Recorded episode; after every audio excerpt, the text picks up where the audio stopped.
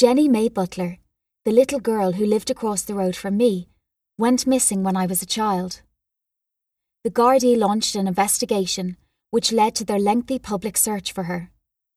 For months, every night, the story was on the news. Every day it was on the front pages of the papers. Everywhere it was discussed in every conversation.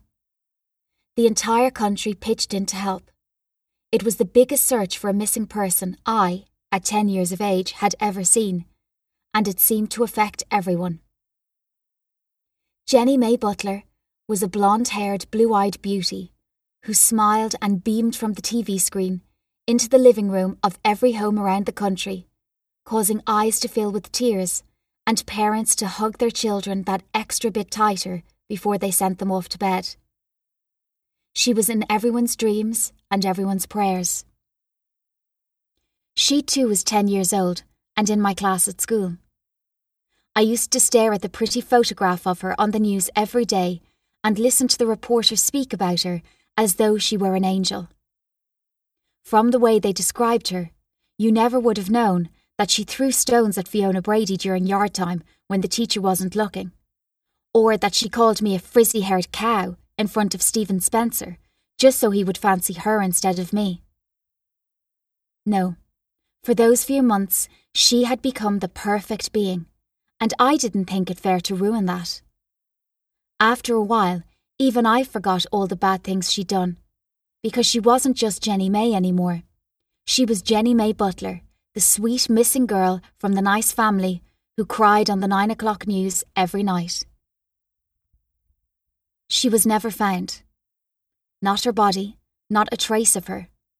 It was as though she had disappeared into thin air. No suspicious characters had been seen lurking around. No CCTV was available to show her last movements.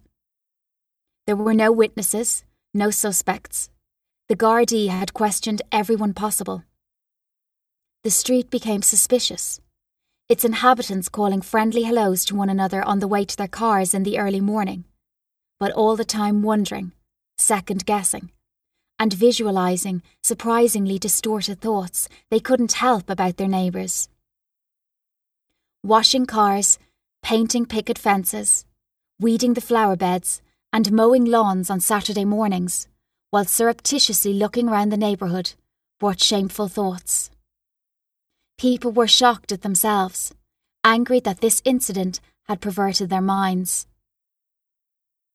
Pointed fingers behind closed doors couldn't give the Gardaí any leads. They had absolutely nothing to go on but a pretty picture.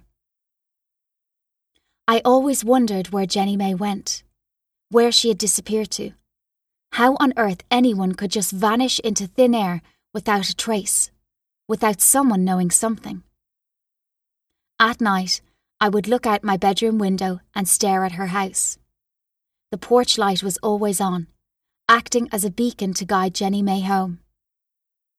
Mrs. Butler couldn't sleep any more, and I could see her perpetually perched on the edge of her couch, as though she was on her marks, waiting for the pistol to be fired. She would sit in her living room, looking out the window, waiting for someone to call her with news. Sometimes I would wave at her, and she'd wave back sadly. Most of the time, she couldn't see past her tears. Like Mrs. Butler, I wasn't happy with not having any answers. I liked Jenny May Butler a lot more when she was gone than when she was here, and that also interested me. I missed her, the idea of her, and wondered if she was somewhere nearby, throwing stones at someone else and laughing loudly. But that we just couldn't find her or hear her. I took to searching thoroughly for everything I mislaid after that when my favourite pair of socks went missing. I turned the house upside down while my worried parents looked on, not knowing what to do, but eventually settling on helping me. It disturbed me that frequently my missing possessions were nowhere to be found, and on the odd time that I did find them, it disturbed me that, in the case of the socks, I could only ever find one. Then I'd picture Jenny May Butler somewhere, throwing stones laughing and wearing my favourite socks. I never wanted anything new. From the age of 10, I was convinced that you couldn't replace what was lost. I insisted on things having to be found. I think I wondered about all those odd pairs of socks as much as Mrs. Butler worried about her daughter. I too stayed awake at night, running through all the unanswerable questions. Each time my lids grew heavy and neared closing, another question would be flung from the depths of my mind, forcing my lids to open again. Much needed sleep was kept at bay, and each morning I was more tired, yet none the wiser. Perhaps this is why it happened to me. Perhaps because I had spent so many years turning my own life upside down and looking for something. I had forgotten to look for myself. Somewhere along the line, I had forgotten to figure out who and where I was. 24 years after Jenny May Butler disappeared. I went missing too.